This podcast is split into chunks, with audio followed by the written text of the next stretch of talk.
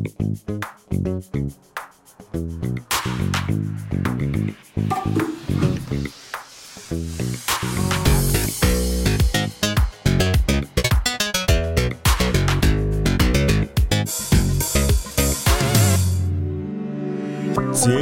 энэ өдрийн амгалан гэрья.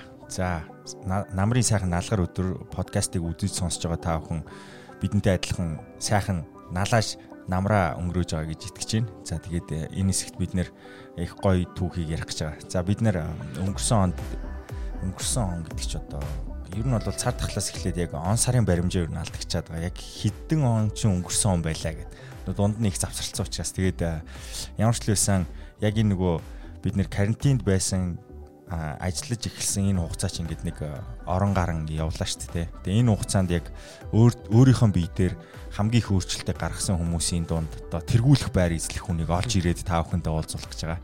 Тэгээд өнөөдрийн манай зочин болвол яг өөртөө хувьсгал хийсэн, хувьсэл хийсэн одоо энэ яг энэ цар тахлын үеийг ашиглаад өөртөө хамгийн эерэг нөлөөллийг бий болгочихсон хүмүүс гэж хэлж болох үз одоо хүмүүсийн төлөөллийг оруулж байна. Тэгээд ер нь бол энэ ярианд дурдах зүйлс бол яхаа аргагүй нөгөө бидний тааваханд үргэлж хэлхийг хүсдэг амьдралын хэм маягаас үүдэлтэй асуудлуудыг хүн өөрөө хэрхэн даван туулсан хэрхэн даван даван туулж болох вэ гэдэг одоо тийм мэдээллийг агуулсан ярилцлага байх болно.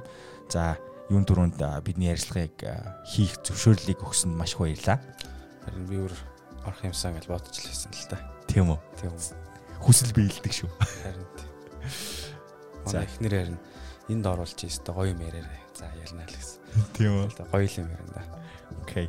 За тэгээд ер нь бол чи саяхан өөрийнхөө Facebook дээр энэ тухай шеэрлчихсэн байсан. Тэгээд би яг нөгөө асуудалтай нүүр тулсан хэсгээс ярьцлага эхлэе гэж бодож байна л доо. Энэ оны 2 сард шинжилгээ өгсөн байсан тий. Тэгээд тэр шинжилгээ өгөх болсон шалтгаан нь юу юм бэ? Одоо эрчүүдийн дунд чинь зүгээр явж байгаа. За би нэг өөрийнхөө биеийг шинжилчихье гэдэг хүн байдгүй юм байлээ шүү дээ. Дандаа асуудал тулцсны дараа нэг бүүр нэг доголдоод ирэх үед яг эмчтэр очдог. Тэр тусмаа эргэжтэйчүүд нь шүү. Тийм. Харин яг зөв. Ер нь бол яг нэг хүн тэгдэж шүү дээ. Хүүхд цадгалан байх юм бол нэг аав ээж нь өөрөө хоол идсэн юм шиг цадгалан байдаг шүү дээ. Тэгээ айгүй олон жил нөгөө буурай эмээ эднэр дээр өссөн болохоор эмээ өвөө эднэрээ дандаа шинжилгээнд хамруулдаг ах дүүнраа ч гэсэн өвдөө завхаар нэмлэгт очиод бүгднгийн шинжилгээнд ингээл хамруулдаг гүйдэг.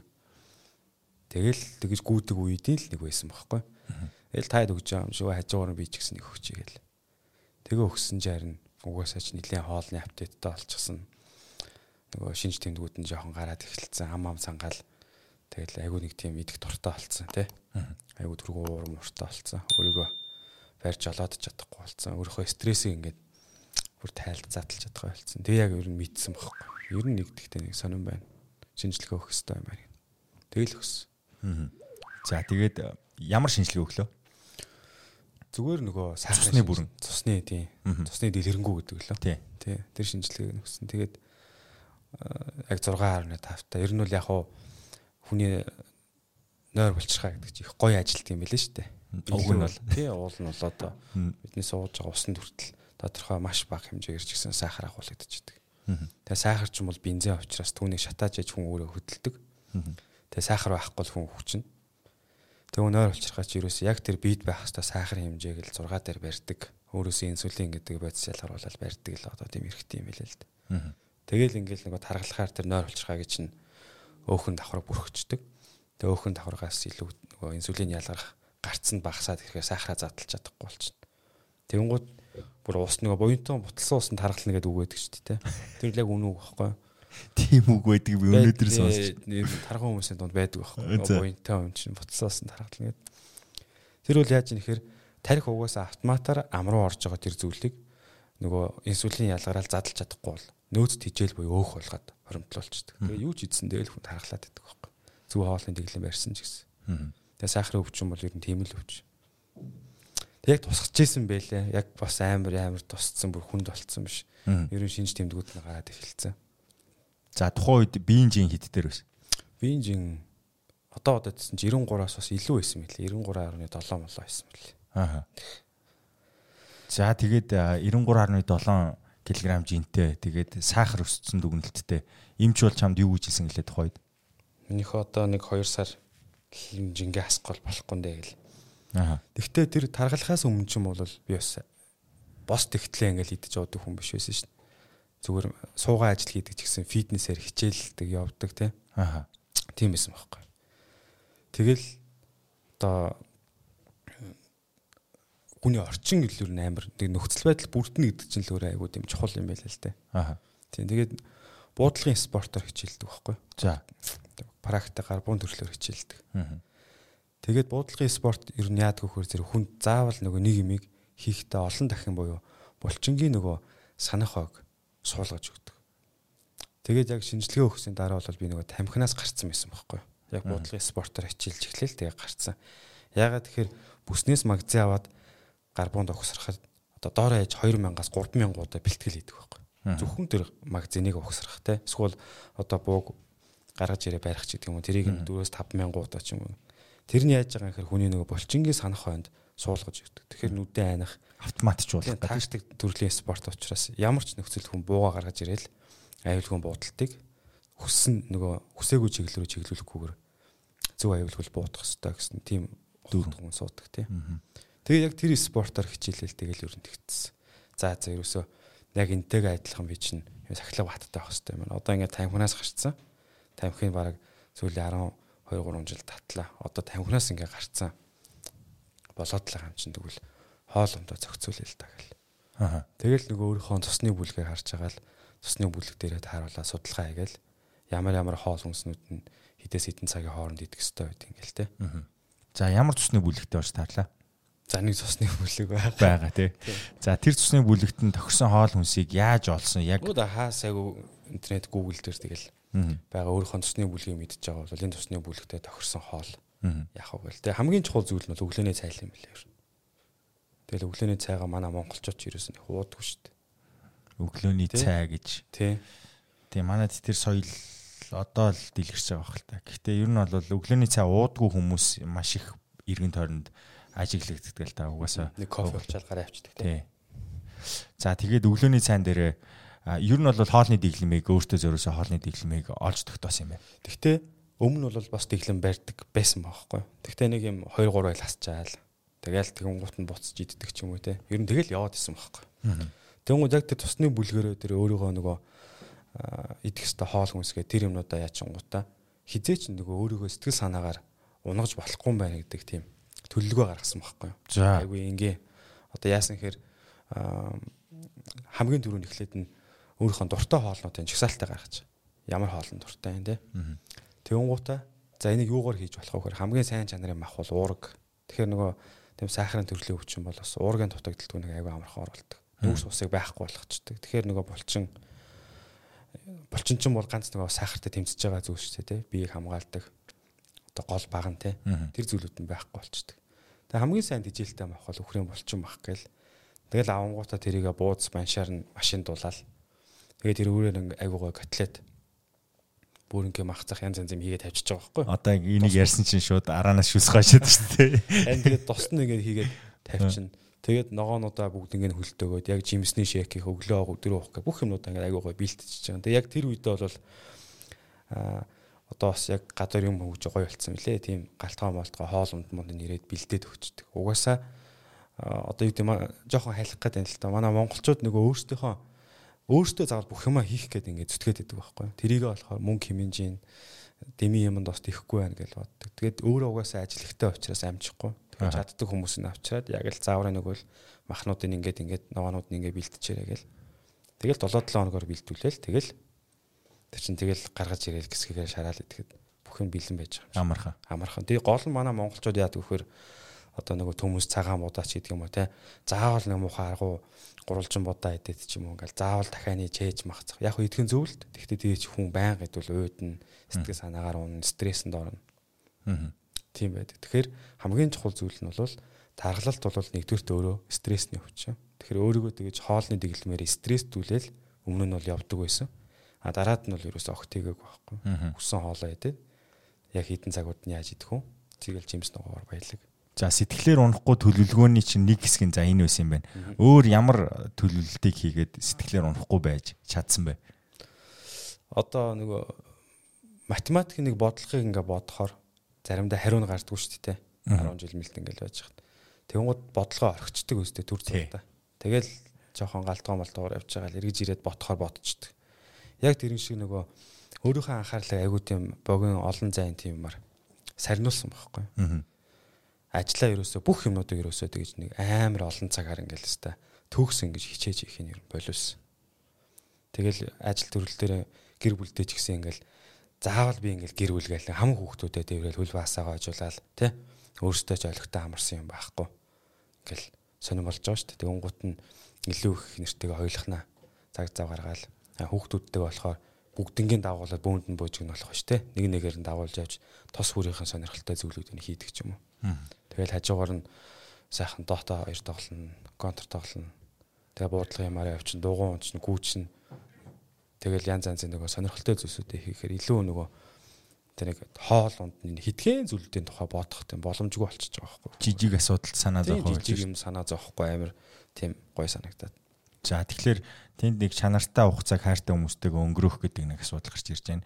Аа нөгөөх нь бол э, ямар нэгэн зүйлд сонирхол бидний хэлдгэр бол хобби те. Хоббинд цаг зарцуулж штэ те. Тэгэхээр нөгөө нэг хүн чинь бас стресстгээс салж чаддаг те. Тийм бид нар бол яг хоо амьдралынхаа баг их нэг ер нь ялангуяа монголчууд хүний асуудлыг шийдэх гэж өөрийнхөө цаг хугацааг өгөх алдсан юм лээ за. Ер нь ажил дээрээч тэр хамаатан садан гэр бүлийнхаа хүрээллийг зарим айл хүмүүсийн амьдралыг ингээ хараад тахад ч гэсэн тэр те. Дандаа л бусдын асуудлыг шийдэх гэж өөрөө бол ингээ болоод явчих гад байдаг те Тэгээ хин нэг нь заавал упс. Хин нэг нь заавал ингэ асуудал болж ингэж орж ирдэг. За тэрийг хоёлаа жишээгээр ярив. Жишээлх юм бол одоо ямар зүйлийг одоо бусдын асуудалд шийдэхээ өөрийгөө хайхрахгүй байна гэж үзэх үү? Жишээлбэл чиний одоо яг амьдрал дээрээс харж байгаа. Хорд би ч нөгөө түрүү нөгөө зөвлөгөө өгдөг ажил хийдэг ярьсан шүү дээ. Тэгээ ихэнхдээ дандаа барилга архитект, интерьер дизайн, юмны зохиолтлогоо өнгө тэр тухай зөвлөдөг байхгүй. Тэгээд ширээгээ хордлого авчаа ширээгээд ирлээ хөвтөжсэн заа. Тэг хоолны хордлого авчаад. За. Тэг явар халуурцсан. Тэг харь харьчи ихэр зэрэг бас болохгүй те. Ажилчдаа харж хандж явах хэвээр одоо халуурж байгаа ч гэсэн ингээ хөвтөжээ гэж өөрийгөө зовоогол байж байгаа шүү дээ. Тэгээд нэг үүшүүлэгч орж ирээд төлөвнө чамаас нэг ганцхан юм асуучаал би явлаа гэд. Аа. Би өнөөдөр ингээ юм ярьж чадахгүй байна. Да маргааш хүрээд ирчихдэг хүү гэдгсэн чинь чи яац ингээ хордлого авцсан байна гэсэн чинь За яг тэгтээ гайгүй штэ ганцхан юм асууч. Нэг л хөшгөний өнгө асуухсан гэдэг. Аа. Тэгэл тэгж хэлэхэд л яг бодсон. Үгүй би 20 хэдэн жил хүмүүст энэ зүйлүүдийг хэлж өгөх гэж ингэж амьдэрсэн. Тэгэл яг л хүний асуудлыг шийдээл би ингээл яваад байгаа хэрнээ. Өөртөө яагаад нэг юм хордлого авцсан хэрнээ гэртээ хараад сайхан өөрийгөө амраачих боломж надад гарахгүй байсан юм болоо гэж бодсон байхгүй. Аа. Тэр үед бол маш их ажилтай. Ажиллагаа маш ихтэй хэрнээ. Тэгээд ер нь бол өдрийн бараг 18 19 цаг ер нь дандаа тэг шаргуу ажилдаг. Одоо бол яаж нэг өдрийн 3 цаг ажиллаж байгаа. 3 цагтаа чанартай яг өгөх хэвээр уулзах хэвээр хүмүүстэйгээ төлөвлөж уулзаад ярианыхаа сэдвийн урд нь бол ихчээ энд ингээд та улаан өнгийн хөшиг хийх ёстой штэ гэл тийм нөгөө хүн чинь тэгдэг байхгүй үдээс энэ улаан хөшгийг чинь амар үнэтэй авсан айгуугаа тэндээс бүр захиалаа тэгэж авсан штэ солиход айгуу хэцүү штэ миний дэг гэдэг юм За солихгүй бол танаад яг ийм ийм асуудлууд ингэж үүсэх гээд байна. Ягаад гэвэл энэ гэрэл чинь энтэй ингэж ингэж зохицохгүй байна гэх тэр хүнийг ингээ ойлголтол нь тайлбарладаг байсан байхгүй. Одоо л за ерөнхий байдал юм байна. Энэ энтэй ингээ зохицно. Тэгэл нөгөө хүн чинь мэдээж өөдөөс асуудлаа ярих гэх тэгэнгუთ би танд болохгүй шийдлээ ингээ хэлсэн. Тэг солих солихгүй таны сонголт гэдэг. Ер нь ер нь бол тухайн тэр хүний асуудлыг шийдэж өгөх нь биднээсээ ажиллаж гисэн сонголтыг шийдвэрийг нь заавал өөртөнд л үлдээж явах хэрэгтэй юм байна л л. Тэгэхгүй яг өмнөр нь ороо шийдэл заавал тэгэх хэрэгтэй. Заавал манай монголчууд ч нэг хөрхий тэгдэг шүү дээ. Ямиг нэг заавал ойлгох гал. За тэгээд ямар ч л байсан бухимдахгүй байх төлөвлөгөө гаргаад тэрийг эргэжүүлжээ. За тэгээд нөгөө өмнө бэлтгэл хийжсэн ч гэсэн яг төдийл үр дүн гарахгүй байсан. Тэгээд энэ удаад яг эмчид үзүүлснийхаа дараа за шал өөр өөрөөр ерөөсөө энтэй үзэхгүй болохгүй үзэхгүй болохгүй мэн гэж шийдсэн. Бүр нулимс сэлгэнсэн гэвстэй. Тий хүн тэгдэм байл л. Бист амар их буй гэж яваад байгаа тий. Хүмүүс туслаад байгаа хэвээр. Тийм ч их сайхан амьдрах хэрэгтэй гэж өөрийгөө уурдаг юм бил. Зээш тийм байхгүй. Мянган буй исэн ч гэсэн тэгэл өөрийгөө бодохгүй л бол тэгэл дуустсан байна тэгэл яг бүр яг тэгж л бодогдсон. Тэгээд гэр бүлийнхэнтэйгээ ярьж байгаа нэг сонирхолтой зүйлс хийсэн байхгүй. За хэдүүлээ ерөөсөө яг тэр өдрөө ингээд амар гоё тийм 7 7 хоногор хоолны тийм өдөрлөгтэй болъё. За тэгээд яг өдрүүдээрээ ингээд хэдүүлээ.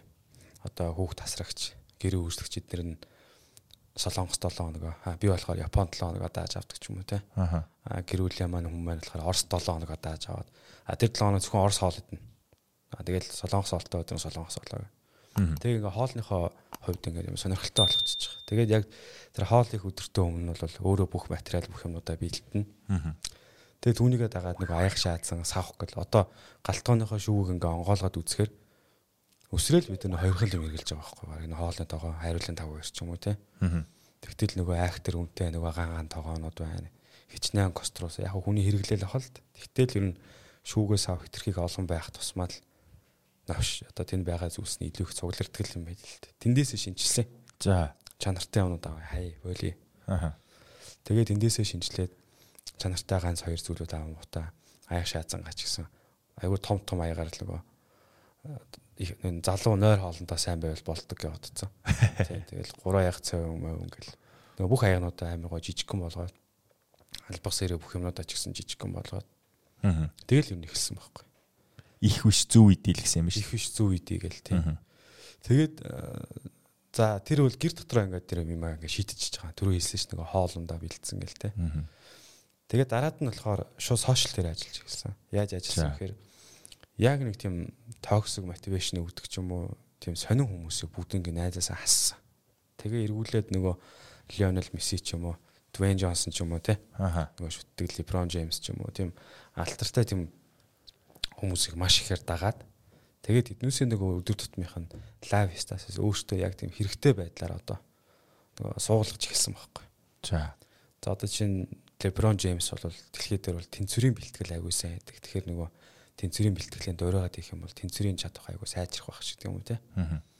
Месси болохоор зэрэг өөрөө нөгөө богино зайн шилжилт аягүй сайн хийдэг те. Тэгэхээр зэрэг нөгөө богино зайны шилжилт одоо стамина гэж ярьдаг шүү дээ. Аа тэр байхгүйгээс бол бид нөгөө бүдэрч унах, хөл гараа цохих юм хайгалж асгадаг ч юм уу те. Тэрний одоо яг дасгалуудын дөрөж хийдэг ч юм уу. Стамина гэдэг бол нөгөө ерөнхий ачаал даах чадварыг хэлж байгаа. Ерөнхий ачаал даах чадвар тийм. Месигийн бол тэр нь илүү өндөр байхгүй. Гэдэг ч юм уу. Тэгээд яг сошиал яг ингээ зөв хүмүүсээр ингээ бүрдүүлсэн. Тэгэл тэрнийхээ дараачаас ахуулаад ер нь яага яваалгаа юм л та. Тэгээд ер нь бол өмнө нь бол фитнес дандаа найзуудтай явдаг гэсэн байхгүй чи хаана тэдэн цагт тарлаа марлаа найз нь тэгчлээ ээлжтэй боллоо. Аа. Эрколаал нь тангаа тасрна гэж янз янз юм яриа л те. Пенж тэгээ заримдаа тэгэл яг нэг нэгээрээ яваал ингээл байхгүй болчдөг. Тэгэл байсан. Тэгэнгუут хинтэж яваагүй. Тэр шал өөр манай нэг найз фитнес нээчлээ гэд уцтаадсан байхгүй. За чи хүрээ дээрээ. Чи ер нь ингээ байхаар уур амьсгалыг шал өөр болгодог. Хоёлаа ингээ гоё байя чи хүрээ дээрээ. Тэгээд найз дээр очисон байхгүй. Аа. Тэгээд тэнд шал өөр нөгөө огт танихгүй өрнө бос нэг зориг нэгтэй байгаа хүмүүсээ шигшээд баг болгосон байхгүй. Тэгээ хүмүүс бол нөгөө хамгийн сайн фитнесийг ямар фитнес вэ гэхээр одоо таныг төхөөрөм сайтай ч юм уу гэртээ хамгийн ойрхон ойрхон гэж ярьдаг юм хэлээ л дээ. А би бол хамгийн сайн фитнесийг бол дотоод багийн уур амьсгалаа аюу гой бүрдүүлж чаддаг фитнесийг л яг тийм фитнес гэж хэлээ. Тэгээд яг долоолаа нэг баг болоод фитнесийг бол би өөрт нь ганцаарчлсан спорт гэж боддог байсан. Тэгэн гол бас үгүй байхгүй. Аа яалчгүй багийн спорт. Нэг нэг нэгээ тусалж дэмжих тэгэл янз янзын хүндрэлтэй эрсдэлтэй зүйлүүдээс нь хамгаалахаас өсвөлээ. Тэгээд огт танихгүй өмнө чамайг хэн байсан те? Чи мөнгөтэй мөнгөгүй байсан чи мэдлэгтэй мэдлэггүй хэн ч чамайг мэдхгүй тийм учраас чи өөрийнхөө өнгөрснийг яриад ах шаардлага байхгүй. Яг бүдүүн байсан гэдгийг мэдээж ярьж шүү дээ тэгээ тийм хүмүүсээр чинь хүрээлүүлэл хичээлээд эхлэхээр шал өөр болчихж байгаа юм л та. Тэгээд хажууд нь мэрэгжлийн багш тасгалжуулагч гэдэг хүн яг чиглүүлээл Ингэж хоолцгоо ийм гингээ гэл. Тэгэл тэр зоригтой үнж тэгэл нэг нэгэнтэй хяналт тавиал зөвлөөл тэгэл хоол нь гоё болцсон гэр орных нь уур амьсгал нь гоё. Тэгэл түүнийгээ дахиад өөрчилж байгаа. За сая чиний ярианд дурдгдсан нэг зүйлийг тодруулмаар байна. Хамт бэлтгэл хийж байгаа тэр хүмүүс буюу тэр орчин гэдэгт харьяалагдж байгаа тэр зүйлс за тухайлах юм бол тэр хүмүүс тэр хүмүүсийн нөлөөлөл ямар хэлбэрээр чамд орж ирдیں۔ Тэр хүмүүс заавал байх шалтгааныг чи дахиад нэг тайлбарлаад өгч. Аа. Одоо юу гэмдэ манай нэг найз байт юм аа. Одоо найзаа шууд ярьчих яагаад гэвэл энийг бас өмнө нэг пост болгоо биччихсэн. Тэгээ өөрөө дараад энэ бүр бичиг зөвшөөрсөн учраас ярьчихж байгаа шүү. Хүний тухай хамаагүй ярьлаа гэж бас битээ бодоо. Тэгээд би ингээл одоо бид н хоёроо бизнес эрхлээл олон жил болж байгаа. Тэгэл э, тодорхой хэмжээгээр ингээл санхүүгээ жоохон илүү бие даасан болол гайгүй ингээл сайхан амьдрал. А манай найз л яг л нөгөө байранда байгаад байдаг. Тэгэл 7 8 хүүхд 7 одоо ч 7 хүүхдтэй ингээд болцсон. Тэгэхэд тэгтээ байгаал тэгээд байгаалаа. Бас ах л та. Тэгээд найз нь ингээд туслах уу? Аа чи ингээд бас хүүхд шуухтай болчлаа. Тэгээд ийм сонин докторгүй ингээд ийм ажил хийгээд яваад байх юм аа. Одоо найз нь чам туслая. Чи манай компани мапанд орж ажиллах уу? Туслах юм юу вэ гэдгсэн чинь. Гэхдээ би энэ байгаа амьдралтай сэтгэл хангалуун байвал яах юм бэ дэлгөө нөө. Аа. Тий. Найз нь заавал гүний худаг хашаандаа гарах албагүй шүү дээ. Зүгээр л ингээд ус төрөл зүгээр л би ингээд гэртээ ингээд байгаадаа хаз жагалтай байвал чи яах юм бэ гэсэн байхгүй. Тэгээ би нэрээ яах яаж чадахгүй чи.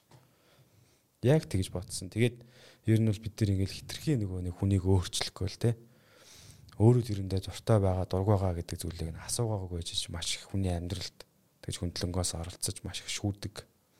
Тэгээ тэр зан фитнест яваад илүү дарагдсан баха гэж бодож байгаа. За. Одоо янз янзын ажил мэрэгчлээ хүмүүс байж байгаа шүү дээ. Тэнгууд зарим нь орж ирэл өөрийгөө одоо би тиймч их ачаалтай ажилдаг тэгдэг ингэдэг гэл анхтаа бол юм сонин сонин хүмүүс л байж байгаа ш. Зарим нь ингээл цаг наргүй байна маш завгүй олон өршөөлөгчтэй хүмүүс байт юм уу те. Зарим нь болохоор зэрэг зүгээр бараг тэр өдөр ингээд юм хүн тэргээр ундаа мондоо нийлүүлж хөрөгч мөрөгчөнд зарж авдаг нэг түгээгчж байт юм уу те. Тийм ямар ч хамаагүй тийм хүмүүс нэг дор ингээд зугулчихж байгаа байхгүй. Тэгээд л ерөөсөө бие биенийгээ ойлголцоод за за байгаагаар нь хүн хүлээж авах хэрэгтэй юм байна зориг байгаа учраас зоригынхаа тухай л ярилцсан нөхөөс биш тэр хүний өндөр наам өргөн бүдүүнээр нь ч юм уу те гадуурхаж ирсэн ингэж ярьж болохгүй маа. А тэгүнгууд нөгөө фитнесийн бие барилт гэж угаасаа байдаг. Ямар ч би бол Монголын зөндөл олон фитнест үнтэй сайхнаас нь авах болоод явж лээс. Тэгэл ямар хувц өмсөх үү, бусдад яаж харагдаж байгаа бол гэдгээс санаа зовох ч юм уу те. Тий. Тэгээ адаглал цаашаараа дасгал хийдэг. Тэгэл одоо янз янз суулт муулт хийж яхад хүн амтаа араас харч голоо намаа юу гэж бодож байгаа л би энэ төхөөрөмжийг хийж болох юм болооч гэдэг юм уу те. Тим ингээд гарч ирж байгаа юм л та. Тэрнээсээ болоод ингээд явдггүй. А гадаад бол бүх юм маш чөлөөтэй байдаг учраас тэнд хин ямар байх нь уу те. Тэр бүүз мүүз нь хэртэй байна уу? Конверс нь урагдсан байна? Ерөөсөө хамаахгүй байхгүй. Аа. Монголд бол хитрхи нөгөө материаллык тийм зүйлүүдэд ачаал бүгдлэг өгдөг учраас яг л нэг наадам цагаансаар тэмдэглэж байгаа шүү хувцлаад энд очдөг. Тэр байдлаас болоод бас ичдэг ч юм уу те.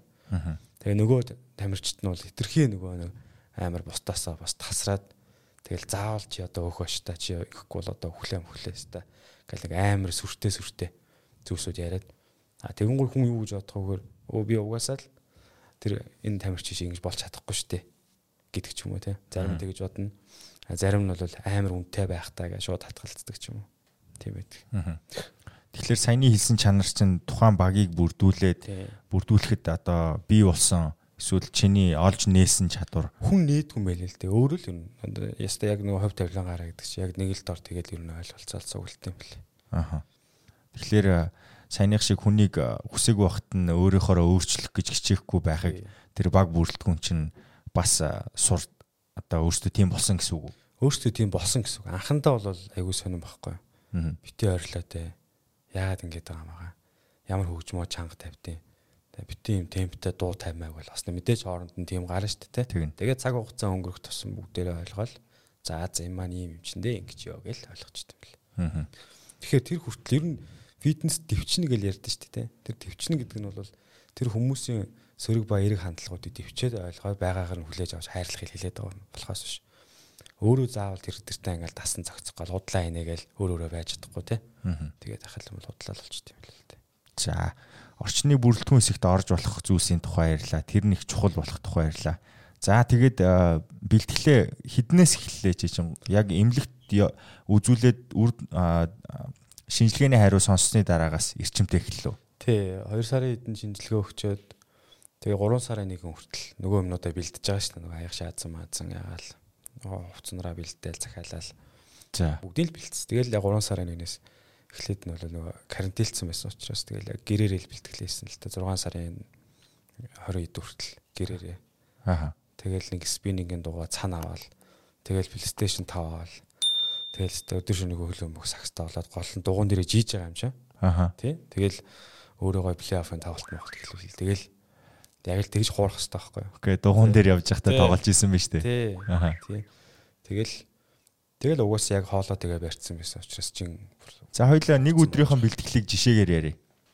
За дугуун дээр ер нь бол хэдэн минут өдрийнхөө хэд хэр хэсгийг бэлтгэл зарцуулж исэн. ерөнхийдөө бол нөгөө өглөө эрт айгуу чухал байхгүй? Хамгийн түрүүнд өглөө эрт мэдээж босно. Тэгээ өглөө босохдоо бас айгуу учиртай. Зүгээр тийм сэрүүлэг мэрүүлэг ирж биш нөгөө айгуугаа өөрөө тийм нөгөө цоглог босох хэвээр мэдээж цоглог босохын тулд өмнөх хороо нь хоолоо зохицуулсан эрт унтсан ч юм уу те. Тэгээс ирэх хэвээр. Тэгээд өвлийн хэлхэн дээр л бүр юу ч ууж идэхгүй ирэхлээр нь нөгөө кардэ хийвэл айгуу үр дүнтэй байдаг. Гэхдээ ходоодоо заавал тослох. Аа. Одоо омега ч юм уу те. Эсвэл бол одоо сайн чанарын аа, шар тосмос гэх хүмүүс сонирхолтой жоох бах. Гэхдээ ер нь сайн чанар ингэж байгаа. Заримдаа усан үзмний тос эсвэл жидүүн жимсийн тос ч юм уу гэдэг өглөө нэг цайны нэг халбар ч юм уу уучсан те. Гэтэ нь дандаа их хвчлэн омега л уучдаг гэсэн. Тэгээ ходоодоо тосолчонгуудаа кардио хийн. Тэгэхээр зэрэг нөгөө хүмүүс тэрийг мэдэхгүй нэг цай кофе уучаад юм уу эсвэл юуны дараа ингээд тасглаа гэхээр ходоодны шархтаа болох мос магадлал өндөр үйт юм. Аа. Ходоодны тослоггүйгээс болоо хуурайшлаас хойш үүсдэг. Тэгээд кардиогоо кардионы ойролцоогоор 30 За байж байгаарай. Хей, танд өнөөдрийн ярьцлага таалагдж байгаа биз дээ. Гол нь хэрэг болох ёстой шүү. Энэ мэтчлэн маш их мэдээ мэдээллийг хүн авдаг. Өдөрт 35 мянган гаруй шийдвэрийг дан ганцаар тарих гаргадаг байна. Тэгэхээр ядардаг байгааз Brain Active энэ бүтээгдэхүүнийг та хэрэглэснээр тархины цусан хангамж сайжраад цусны эргэлт, ой тогтоолт гих зэрэг ер нь энэ дотор болж байгаа бүх процесс сайжрах юм байна. Жишээ нь хятадын ардын ангарахт хэрэглэдэг жинко хэмээх модноос гаргаж авсан охийг агуулсан байдаг юм шүү. Хэрэглээд үзээрэй. За үргэлжлүүлээд ярьцлагаа сонсцгоё. За байж байгаарай. Сая өглөө сэрэх тухай ярьлаа шүү дээ. Өглөө сэрүүлэггүй сэрнэ гинэ. Яаж сэрэх юм бэ? Тэг хідэн цагт сэрэх юм. ерөөхдөө бол одоо дахиад нэг жоох өөр юм ярьчихоо. За тэг. Нэг манай нэг ах байдаг байхгүй. За. Нилээн гайгүй бас мундаг ажил үйлдэл хэрхэлдэг хайгуу ажилсаг ах байдаг. Аа. Тэгээд тэр ахтайгаа уулзаад ярьжсэн чинь тэгчихсэн байхгүй. Энэ хөрөнгийг над ийм их хөрөнгө байгаа. Тэгээд энэ хөрөнгийг би хүүхдүүдтэй ингээ үлдээ ихээр яг яах чинь. Тэгэл мэдээж ах нь мөнгөтэй юм чинь хүүхдүүдэд чанартай сургуулаа сурах нь ойлгомжтой. Гоё амьдрах нь ойлгомжтой. Тэгээ ах нь бүр сүүлийн үед ингээл хүүхдүүдэд юу үлдээх вэ гэ амар удаан ботсон гэдэг чийсэн байхгүй. Тэгэд би олсон гинэ. Тэгээд та яаж олсон гэсэн чинь бүгдээрээ өглөө 6 цагт босцоогоо яа л гэдэг. Ийм хүмүүжлэлтэй хүүхдүүдэд болгосон. Тэгээд мэдээж эрт босч байгаа юм чинь цай майгаа уун хичээл сургуультай явахаас унааталт нь өөрийнхөө хувийн бэлтгэлийг базаад сурна. Хувийн бэлтгэлээ базааж байгаа юм чинь нэмийг хийхээс бодож сурна гэд айгүй олон амьдралын зөв хөвшлүүд байдаг юм байлээ гэл тэгжсэн. Тэгээд ерөнхийдөө бол нөгөө гэр бүлээр айгүйх аялдаг байхгүй. Их нэртэйгээ хоёлаа тэгэл айгүйх аялж байгаа. Тэгээ аялаад ингээд нөгөө явж яхад манай Монголоос бусад газрын хоолууд чинь айгүй хурдан ингээд шингэждэг те. Мэдж байгаа шүү бүгдээрээ л мэдж байгаа шүү тэрийг ингээл амар хурдан шингэждэг гэдэг нь. Тэгэхээр би чинь бас хөдөө ингээл хичнээн хотын хөвч гэсэн мал зал малж исэн. Одоо ингээд хүүхд байхад ингээд бодоход бол надад махалтдгүй л байсан байгаа байхгүй. Өөрөө мал хариулж байгаа хөвч шүү дээ. Тэнгууд нөгөө сүү цагаа идэ хизээ нөх үү яах вэ хөө тараг эзгийг яах вэ ямар үед маха яаж идэх үү гэдэг бол бид нар амар тийм хоолны тухай зөв ойлголттой хүмүүс байсан байгаа байхгүй. Тэгээ яг хөө сүйд нөгөө юм цаг үе нийгмээсээ шалтгаалал хүмүүс заавал нэг махтай айлг айгу баяа айл те хевстэй айл айгу сайн одоо мөнгөтэй айл гэдэг нэг юм жоохон бидний хөөхт байхад нэг тийм ойлголт байсан ч юм уу. Тэгэл одоо болохоор юм жоохон хомос байж байгаа илбэг болцсон болохоор өө тэгэл энийг ястаа ингээл аваад аваад идчихэ. Им чи илбэг дэлбэг их байх тусмаа сайн штэ гэж дандаа боддог. Тийм л би ч өөрөө яг тэр хүмүүсийн л нэг л байсан байгаа байхгүй. Илбэг дэлбэг байх гал те юм үзэг юм шиг бахан чихэр чимс янз янзын зүгүүдээ гэртээ маш их хэмжээгээр авчраал. Тэгэж хичээдэг ус. Одоо бол хүн болгоно нөгөө сонголт их боломжийг гэр бүлдээ олгочихж байгаа. Тийм учраас яг хэд хэдэн цагууд унтах унтахынхаа өмнө ер нь ийм ийм хоол идвэл эрт одоо бас ирэх юм байна гэдгийг ярилцаал. Тэгэл нөгөө 7 7 хоногоор хоолоо хувиралдагтай адилхан эдэн цагт хоолоо идчихээ тэгээ шингээчээ тэгээ унтчихгээл. Тэгэхээр хүн яг хүссэн үсэг угаасаа яг сэрүүлгнээс өмнө сэрд юм лээ. Тэгээд энэ сэрүүлгээ чи өөрөө сэрчээд нөгөө унтрах хэрэгтэй байдаг юм уу гэдээ би нөгөө тоглоод пост хийжсэн. Тэгэл эрт сэрээд эхлэхэр чинь одоодоо халаан тослно. Тэгэл бүх юмнуудаа бэлтэж байгаа кардио гин. Өглөөний дээр 30 минутын кардио бол жин хасгаад хамгийн чухал зүйл байхгүй. Тэрийг ерөөсөө хүмүүс сүнс ороог байна байж байж гэл ингээд байгаад идэг. Тэр бол ерөөсөө шууд яг би эрэхтэн сэргэж амжааг байгаа дээр хийхэд бол өөхш талт ходоод өлөн байгаа нөхцөлд бол айгуусан эрчимтэй ажилдаг. Тэгээ эрдэмтэй ажиллахаараа ходоод хямрах ч юм уу боцин солилцоо бас буруу болдог ч юм уу тийм юмуд байдаг учраас нөгөө ходоодоо заавал өглөө амигаа гарч юм уу тосолчих гэдэг юм л л. Аа. За бэлтгэлээ нэг удаагийн бэлтгэл юугаар эхлэх вэ? Сая нөгөө нэг сая карантины үеийн тухай чинь би ярьж байна л да. Хүмүүс чи бол сая э, их гоё жишээ хэлчихлээ. Заавал одоо биеинжин хасахад фитнест явах шаардлагагүй шүү дээ. Ер нь бол хүнд нэг хааш хааш нэг алхам талбай байхад л тэгэл одоо 2 м квадрат талбайд бол хүн хангалттай юм хийчих боломж болцоо байдаг. Зүгээр тэрийг хүн хэрэгэлдэгүүлэх бас за дээрэс нь бас мэдгүйгийн бас нэг юу байна зовлон байгаа.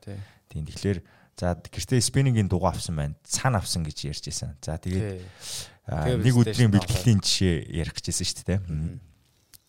Тэгээд яг хуу кардио гэдэг ер нь бол PlayStation-д тоглоод кардио гээл байсан хугацаа ч юм л тэр байхгүй юу. 6 сарын үеийн хүртэл.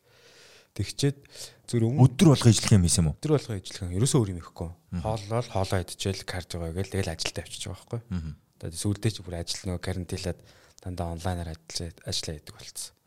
Нөгөө өрөөлөл орно гэсэн. Нөгөө өрөөлөл орно гэсэн. Гэхдээ бас нөгөө өрөөндөө бас ялгаа авахгүй л нөгөө бас орчнол нөгөө заавал бүрдүүлэх гэдэг байгаа байхгүй. Одоо карантины үед ч гэсэн манай гэр тийм байсан шүү дээ өөрөө өрөөндөө ингээл тусдаа офстой яг энэ ажлын хэсэг шүү. Энэ яг дасгалын хэсэг гэл яг хэсэг хэсэг гаргаж нэг юм жоохон дайнаа байталтай. Ингээл бас гарсан. Гэтэ нэг зүйлийг бол бас аягуулсаа ойлгож авсан.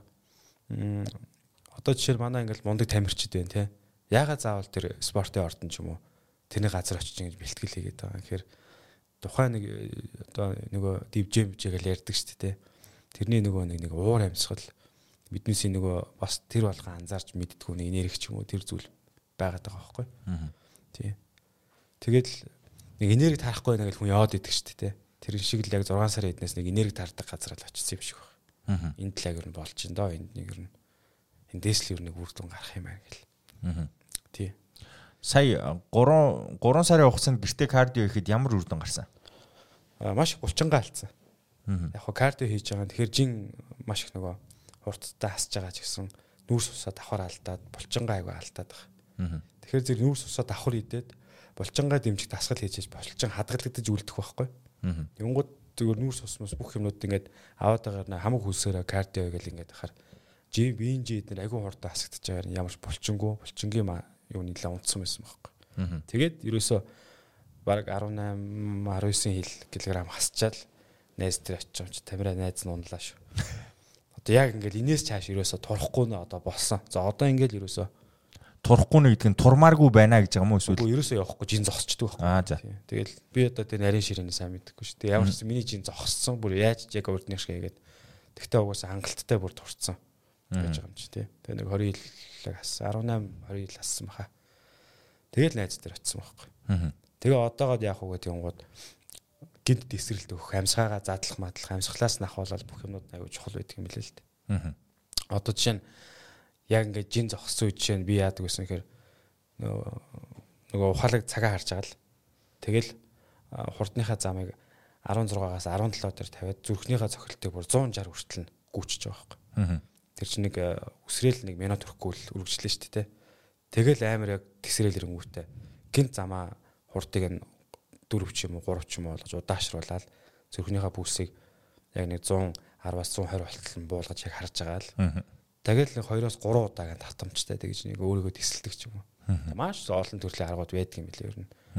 Хүн болгонд зарим тааран зарим таарахгүй. Тэгэхээр өөртөө таарсан тэр аргыг л олж хооронд нь харьцуулж шууд нэг хүний үгээр биш те. Багшийнхаа хэлж байгаа үгийг давхар бас интернетээс ч юм уу. Тэгэл ингээд заавал судалгаатай л хандах хэрэгтэй юм билээ л те. Тэгэхээр манайхан ч юм бол юу гэдэг өө энэ өстө амар сайн кофе энэ өстө шууд тураагаад гой болгочдөг тосмос гэл шууд төрөгчдөг тий Тэгэхээр зөв нөгөө мэдлэггүй яг тэрийг нөгөө судлахгүй зүгээр шууд нэг зүйлд айгу хурдан хугацаанд тэгж үр дүнд хүрэхийг хүсдэг манайх айгу яардаг тэгэхээр яарахаар л бүх юм худлаа болчихж байгаа юм. Үр дүн хязаа гарах уу гэдгийг л одоо хамгийн түрүүнд асуудаг бах та хүмүүс юу анзаарч байгаа. Манай нөгөө багш чинь бол олон хэмжээний мастер юм шүү дээ. Тэгсэн чинь нэг залуу орж ирээд сар хичээлчүүл өөрсгч чинь болох уу гэдэг гэсэн. Одоо 10 хэдэн жил хичээлсэн ууггүй хичээлж байгаа юм байгаа шүү дээ. Тэг хүмүүс яг угаасаа ихнийг нь ер нь тийм байдаг. Мэдхгүй юм чинь. Тэгээ заавал нэг тэгж үдэж бол асуугаагүй л байгаа л та. Тэгээ тэр хүний ер нь бол тэнийг асуулт гэж байдгүй гэж байна. Тий, тэнийг асуулт гэж байхгүй. Тэнийг хариултал гэж байгаах.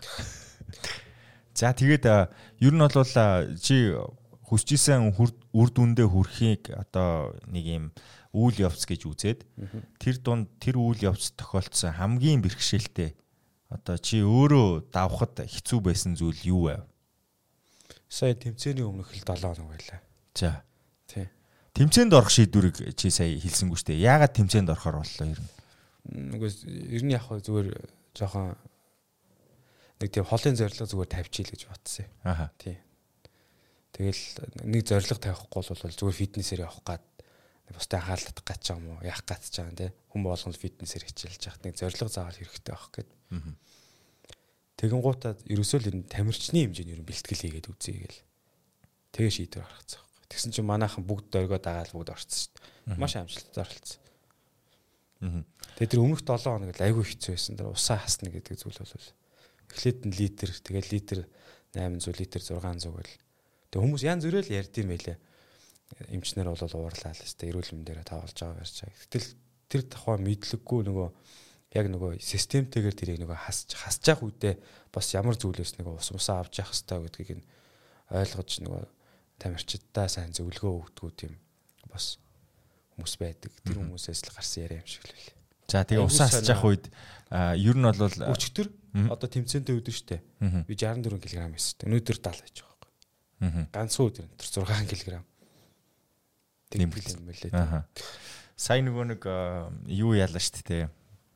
Угаасаа нөгөө нэг манай шгшээгийн тамирчид усаа асж явах үеийн тохиолдсон одоо хөгжилтэй явдлуудыг ярихлаар бас итгэхийн аргагүй хөгжилтэй зүйлс болдог гэж байгаа юм л та. Зарим нь бол бүр нөгөө багш нар нь бол жинд нь аваачих гад тамирчин бол бас яг өөрөө итгэл алдраач юм уу те нөгөө ус асч явах үед чинь үнэхээр хэцүү юм чинь тэр усыг ямар нэгэн байдлаар уухгүй бол бүр цангах чинь бас яг яг бүр хангалттай цангаж үзег бол би одоо миний ярьж байгаа хэр хэмжээнд хэцүү байдгийг бол та ойлгоход хэцүү баг. Гэхдээ хүн бол бүр багшигаа унтцсан тамирчид унтцаагаар мөлхөж очиод жорлонгийн бочкиноос хүртэл ус уух хэмжээнд тэгэж цангадаг байгаа байхгүй.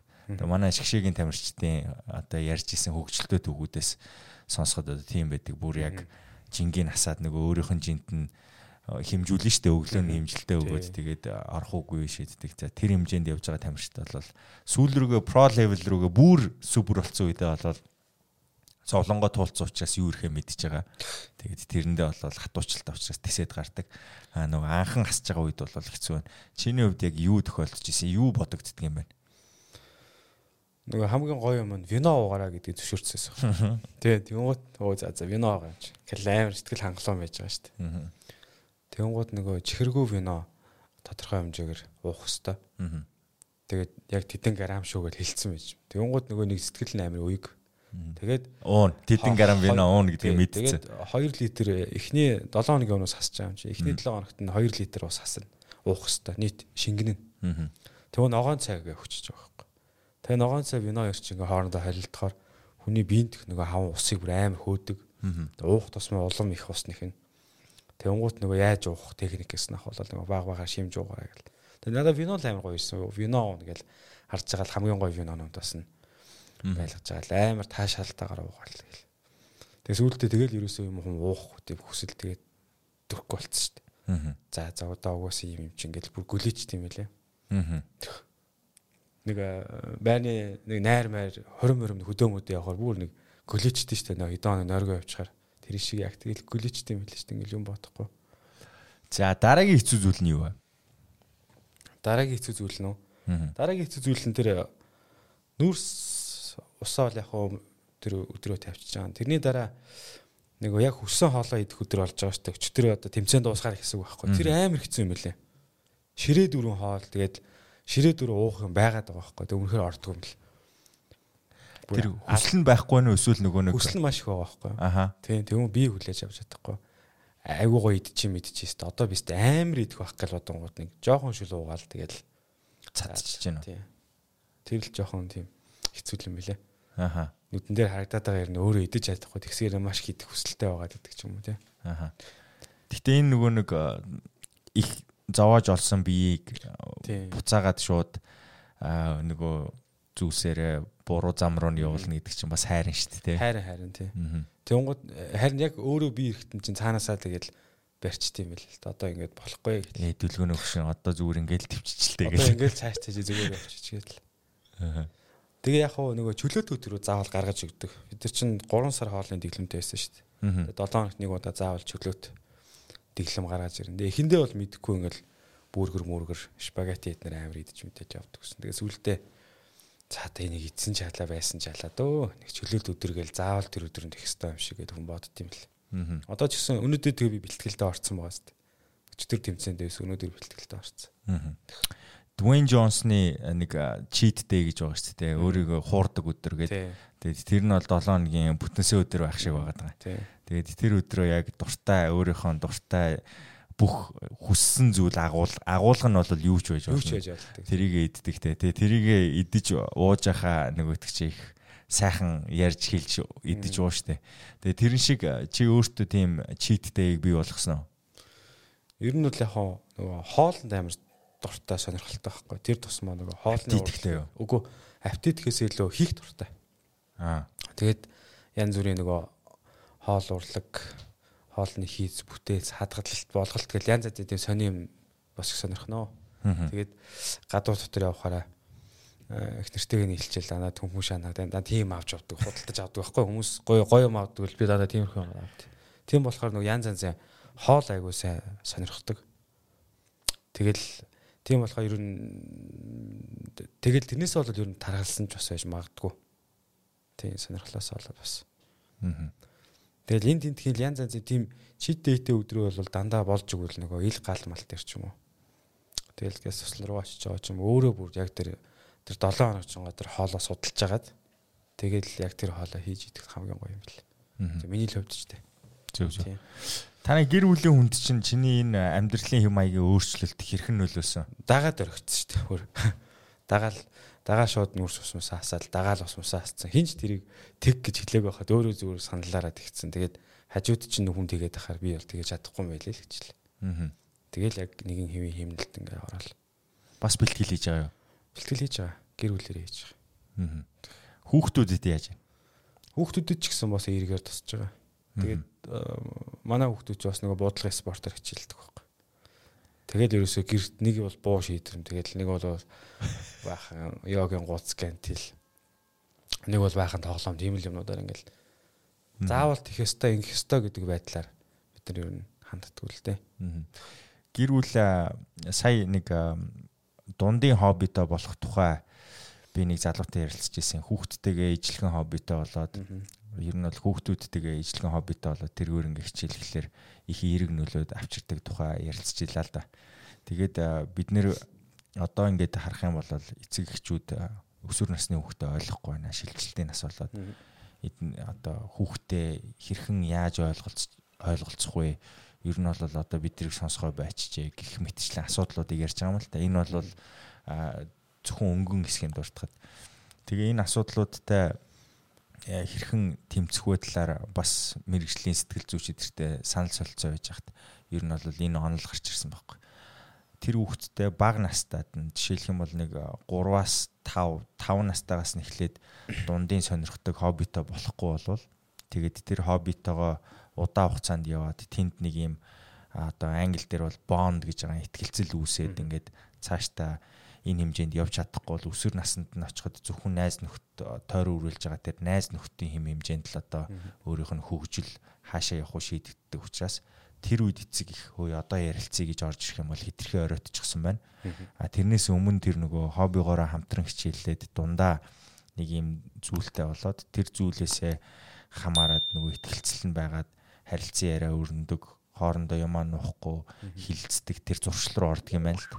Тэгээ хэрвээ тэрийг бага наснд нь нээж өгж амжаагүй болвол за тэгээд өсвөрт нь ирэхэд угаасаа сая хэл оройтчихсан байна. Тэгээ нөгөө өөрийнх нь хүүхдийг хаашаа явахыг эцэг их шийдэхгүй тэр хүүхэд ч бараг шийдэхгүй харин тэр хүүхэдтэй найзалж байгаа тэр найзууд буюу одоо азар тэр найзууд нь сайн хүүхдүүд байх юм бол зөв үлгэр жишээ өгөөд одоо зөв голтролд явах нь үгүй болвол тэгэл асуудлуудтай тулах найл гэж байгаа юм л та.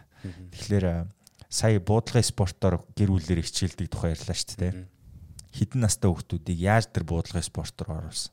Хей, танд өнөөдрийн ярьцлага таалагдж байгаа биз дээ? Гол нь хэрэг болох ёстой шүү. Энэ мэтчлэн маш их мэдээ мэдээллийг хүн авдаг.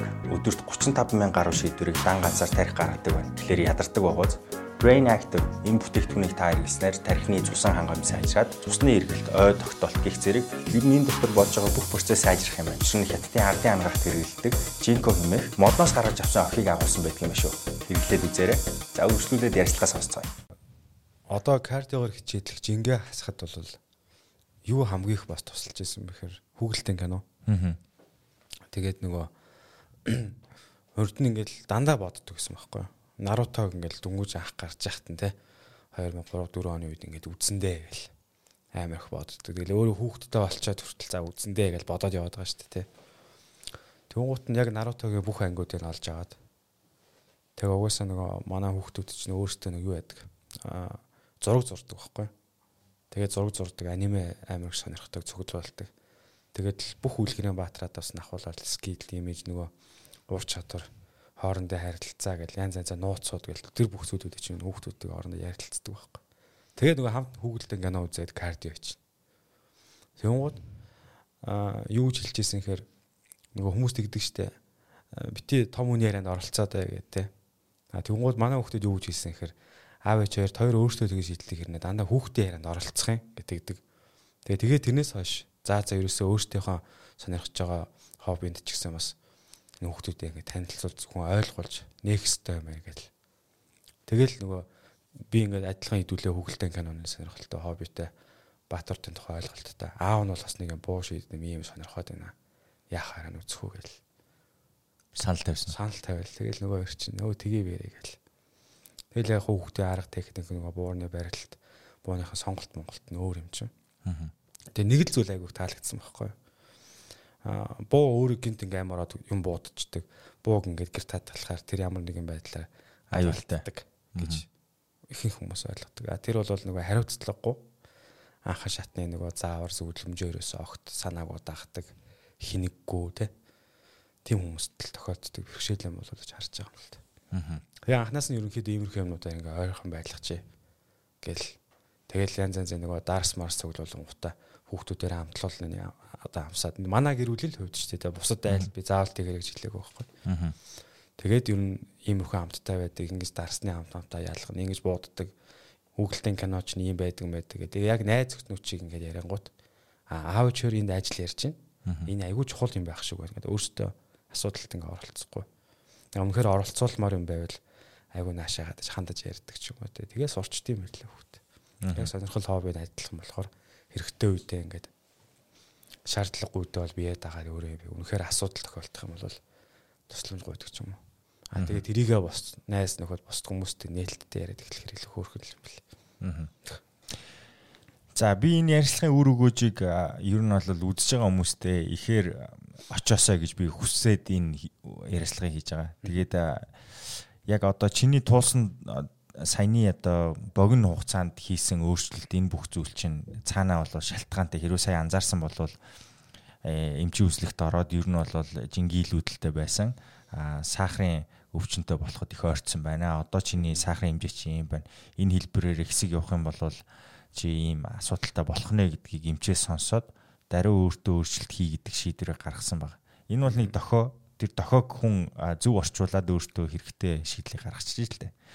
Тэгэхээр төдийлөн дохоогоо өөрөө ойлгоогүй ч юм уу эсвэл дохоо хараахан очоогүй байгаа. Гэхдээ л амьдралтаа өөрчлөлт хэрэгтэй байгаа гэдгийг мэдж байгаа хүмүүс их байгаа гэж би ойлгодог.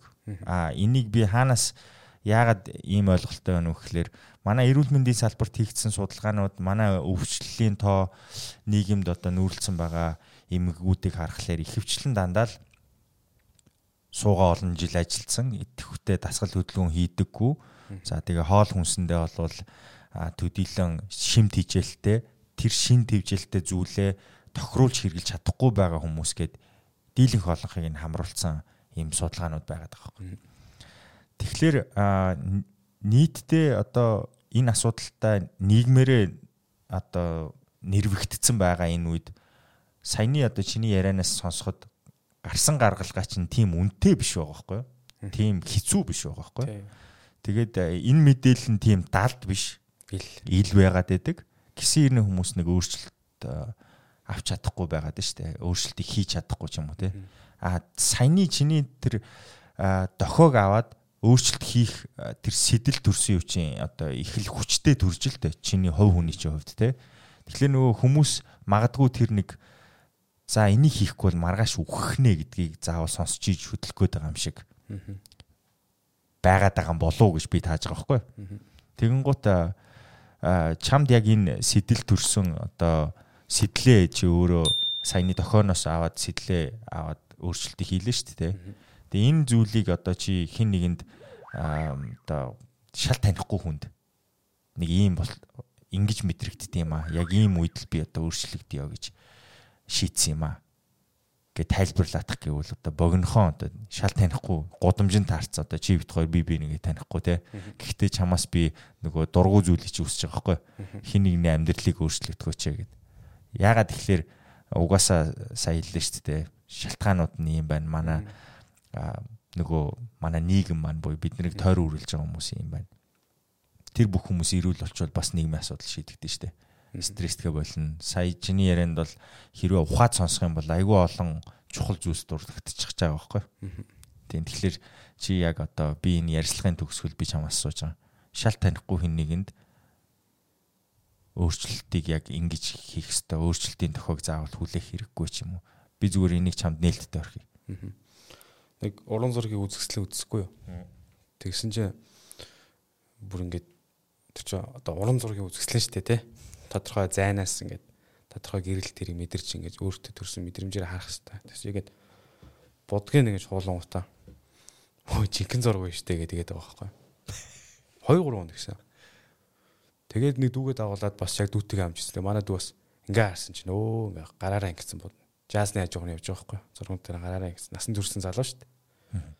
Тэгээ яадаг вэ манай монголчууд өөрсдөө юм дандаа хурж үзжээж ингээд мэдэрдэг тийм итгэдэг итгэдэг тийм нэг 3 плөө 4 жилийн өмнө Мартин намнаар нэг 50 эмэгтэй өнөө баярлуулчихгээд тэгээ нэг мекап артистуудад нүрийн бодож ирсэн. Тэгээд хамгийн гол нь нэг их актер лаглаг бодолтууд хийхгүй ирнэ. Одоо байгаагаас чинь 5 насаар залуу харуулна гэдэг Тэгээ нэг их чигаа тэгээ бодсон чинь нэг их чи аливаа ямар сони ингээл зүгээр л танихгүй юм штэ. Тэгээд нүүрийн будаад нөгөө олон улсын эмгтээчүүдийн баяраа баярлуулсан чинь тэр их чи айгүй их юм ойлгосон байхгүй юу. Тэгээд дараад нь тэр нэг өдөр нэг тим эмгтээ нөгөө манай мейкап артистыг хэлж байгаа. Намаа нэг тэгж бодож өгөө миний амьдралыг оронгоор нь өөрчилчихэж үлээ гэдэг. Тэгээ би ч гэсэн ялгаа байхгүй тамхинаас тэгж л гарсан байхгүй. Твиттер дээр нөгөө манай нэг найз тамхинаас гарлаа гэдгийг бичсэн байсан Тэгэн гут нөгөө найзтайгаа хамт гарчиг гэж зүгээр доор нь тэгж бичээ тэгэл гарцсан. Үер нь яг нэг юм хүндлэнгийн танихгүй тийм хүний үгэнд л илүү их орд юм болов гэж боддоо шүү дээ. Ийш тийш аял маялаар ингээл хамт явал онгоц монгоц нь хамт явал ингээл яхад ямар ч нэг хоног өнгөрсөн дараа л бүгд л ямар нэгэн зүйл заавал хийх ёстой юм шиг болцсон байдаг. Тэгэхээр ямар ч бодитоор тэгэл үзүүлээл тэгж нөлөөлөх байх гэж бодож байна. Нэрээ байсан шүү дээ гэл нэрээ нэг танихгүй хүний үгэнд илүү ороод байгаа болтой байдаг шүү дээ. Хайртай хүндээ худлаа хэлдэг байхгүй дандаа. Одоо хайрын тамхинаас гарлаа. Одоо том хөвгтэй гарцсан. Одоо багаага гарахаар дахиад жирэмслэхэр чинь гарна гэх юм уу те. Тэгсэн байт. Тэг хизээч гартгүй л байхгүй. Нэр бидэнд тохиолдсон хөгжилтэй явдал гэдэг пэйжийг анх үүсгэн байгуулсан юм ба шүү дээ те. Яг үүсгэн байгуулсан гэхээр бас хэцүү чи олон хүмүүс байсан болохоор тийм. Тэрийг яг яг хідүүлээ байсан юм 5лаа 5 6 байсан юм уу? Аа. Тий. Анхны постоо сандаг уу? амар л урт постод байгаад гэдэг гэсэн. Яагаад ч юм нэг бүгдийг ингээл биччих гэхээр заавал нэг юм дутуу орхих гэж байгаа юм шиг тэгэл. Тэгэл янз янз айгүй урт л пост оруулаад байдаг байсан анхны постууд тана. Тэгээд би юу асуух гэдэг юм гэхээр яг сошиал медиа дээр хүмүүс яаж одоо сошиал медиа дээр мэдээлэл оруулахлаар хүмүүс хэрхэн одоо реакцлдаг буюу хариу үйлдэл хийдгийг бол чи харьцангуй нөгөө ийм пэйж дээр ажиллаж исэн болохоор энгийн хүмүүсээс арай өөрөөр хүлээж авах байх л та. Тэгээд чи бол сошиал дээр бас бусдтай харьцуулах юм бас нэлийн идэвхтэй хүмүүсийн тоонд орох бах. Ер нь өөртөө болж байгаа зүйлсээ шууд хилчдэг, биччихдэг ингэдэг. Тэгээд чамд ер нь тэр сошиал медиа дээр хүмүүс хэрхэн хариу үйлдэл үзүүлж байгаа дээр ямар бодол байдгүй. Би одоо яг нийтээрээ яг манайхан сошиал медианы нэг постны доорх ингээ комментуудыг харахад хараад тэгээд гудамжаар алхахтаа одоо энэ хүмүүс нэг иймэрхүү юм хилдэг гэж бодхолоор бас жоохон харамсалтай зүйлс ажиглагдаад байдаг хгүй. Тэгээд тэр дотор яг аа би бас жоохон сөрөг юм ярих чийж магадгүй. Гэхдээ хүмүүс яг тулаад нүүр нүрээ хараад ярихлаарэ хэлж чаддгүй юмнуудаа компьютерийн араас супер дүпер аимшигтайгаар л бичдэг л дээ. Тэгснээ яг амьдрал дээрээ трийг хэлж чадахгүй байгаад байдаг. Тэгтээ тэр нэг асуудал байгаад байдаг. Тэгээ чамаг нөгөө тэр сошиал дээр хитгэвтэй байдаг болохоор энд ийм асуудлыг хэрхэн одоо даван туулж байна. Тий. За хүмүүсийн хувьд болохоор яг хуу тэгэл эрг сүрэг янз янз л зүйлүүд угаасаа биччихтэй. Тэгээд зүгээр нэг онгоо л дандаа надад бодогддог байхгүй. Нөгөө бүр ингээд 12 жил хүүхдээ гэртээ харцны хүүхэн байгаа байхгүй. Ерөөсө гардггүй. Нөхөр нь ажиллаа гээл тэр бол хүүхдүүдээ ингээ хараал байждаг. Тэгээ нэг өдөр бүр найзынхаа төрсөн өдөр болоод нөгөө хүүхэн чинь гэрээсээ гармаар байна. Найз нөхдөйгээ уулзмаар гэх. Тэгээ өөрхөн явжээ. Тэгээ өмнө яг найз нөхдөйгээ уулзгаа явсан ч гэсэн хизээч одоо нэг 9 цагаас хойш оройтч үзээгүй ч юм уу тий. Тэгсэн чинь нэг 12 цаг хүрсэн чинь нөхөр амар их залгаад. Тэгээ бүр болохоо ойлоод гэртээ ороод ирсэн чинь өстой чи 12 цаг хүртэл хинтээ байсан хаана байсан гэдэг гисэн чинь. За би янхан би янхан гэдэг гисэн гисэн. Жохон бүдүүлэг л оногоо л. За шууд тэгээ хэлчихэж байгаа байхгүй. Тэнтэй адилхан тэгээд нийгмээс угаасаа тийм сөрөг хандлагууд ирнэ. Тэгээ угаасаа нөгөө сэтгэл зүйн асуудал дээр ярьдаг шүү дээ. Таны бодол таны л зөв. Тэгээ миний бодол миний л зөв. Тийм болохоор тэгэл хүмүүс тэнэг гэвэл би тэнгээ тэнэг гэл тэрийг хүлээн зөвшөөрч байж хаа илүү амар. Ухаантай мундаг штэ гингод би нэрээ ухаантай болов уу бас бодож болохгүй штэ тэр чинь. Хүний хайр хүндлээ хүлээж дааж аавна гэдэг чинь өөрөө хамгийн хэцүү байдаг байхгүй би нэг мундаг гэж хэлүүлсэн юм чинь би одоо яста мундаг байх хэрэгтэй байна гэж ерөөсө бодож болохгүй. Тэгээд ирэхээр хүн өөрөө стресс нөрдөг. Би хөөх юм чинь гэж хэлэхээр л заавал хөөхөн байх хэрэгтэй юм шиг те. Тэгээд тэр бол айгаа бороо. Ямар ч үед өөрийнхөө орол байх хэрэгтэй болов уу гэж хардсан шүү дээ. За баярлаа. Цаг гаргасан маш их баярлаа. Тэг сонирхолтой ер нь бол сонирхолтой гэхээс илүү үр өгөөжтэй ярилцлага байсан байх гэж найдаж байна. Тэгээд одоо намар намрын дараа өвөл ирнэ. Тэгээд өвөл угаасаа хүүтэрдэг. Хүүтэрдэг. Өвөл хүүтэн болдог те. Энэ хатар өнөх шүү. Тэгээд тэрний дараа угаасаа хавар болон 100 болно. Тэгээ энэ бүх юм ингээд үргэлжлэхээр үргэлжлэнэ. Нэг сайхан одоо нэг сарын нэгнээс эхлээл за энэ жил яг фитнес эрхчлээ өөрчлөлтий гэж хүмүүс хэлдэг. 3 дахь өдөр асуудал ярьсан бол за эрх нэгтгэсгээ хойшлуулдаг. Тэгээд ер нь битгий дэгээсээ хэрвээ танд ямар нэгэн байдлаар өөрчлөлт хэрэгтэй байгаад та өөрчлөлтий гэдэг чин хүсэл байгаа бол тэрийг биелүүлэх одоо сэтлий чинь өдөөсөн ярьцлага байсан байх гэж найдаж байна. Хэрвээ өдөөгөөгүй бол харамсалтай байна. А гэхдээ сайжрыг гэдэг хүсэл хүн болгонд байгаасаа гэж би хүсдэг. Тэг ямар нэгэн байдлаар сайжрах өнөөдрөөсөө маргааш илүү байх тэрлүүл чиглэж одоо амьдраасаа манай нэг юм чинь тийм одоо сайхан болцохоогүй байна өшөө хөгжүүлж байгаа. Сайжирч байгаа. Маш сайжирч байгаа. Гэхдээ өшөө хөгжүүлж болох орон зай маш том байгаа. Тэгээд биднийг үздэг, үргэлж дор сэтгэлээ үлдээдэг хүмүүст маш их баярлдаг шүү. Та нарын юу бичиж байгаа, урам зориг өгж байгаа тэр бүх зүйлсд манай одоо багийнхан бүгдээрээ баяртай байдаг. Тэгээ энэ нэвтрүүлэг бол одоо хийгдэж эхлээд жил гарan өнгөрчлөө. Яг л бид нар хэлий, үзүүлий таниулъя гэж бодсон зүйлсээ яг ингээл доктортой хийхсээр явж байгаа. Тэгээд энэ тийм амархан байдаггүй. Тэгээд нэгдүгürt манай энэ хийж байгаа бүх зүйл та бүхэнд үнэгүй хүрдэг. Тэгээд хажуугаар нь бас спонсор дэмждэг байгууллагуудын зарим нэг сурчлагаанууд явдаг. Тэгээд аль болох та нарт хэрэгтэй зүйлсийг л одоо хүргэчихье гэж зорж явдаг.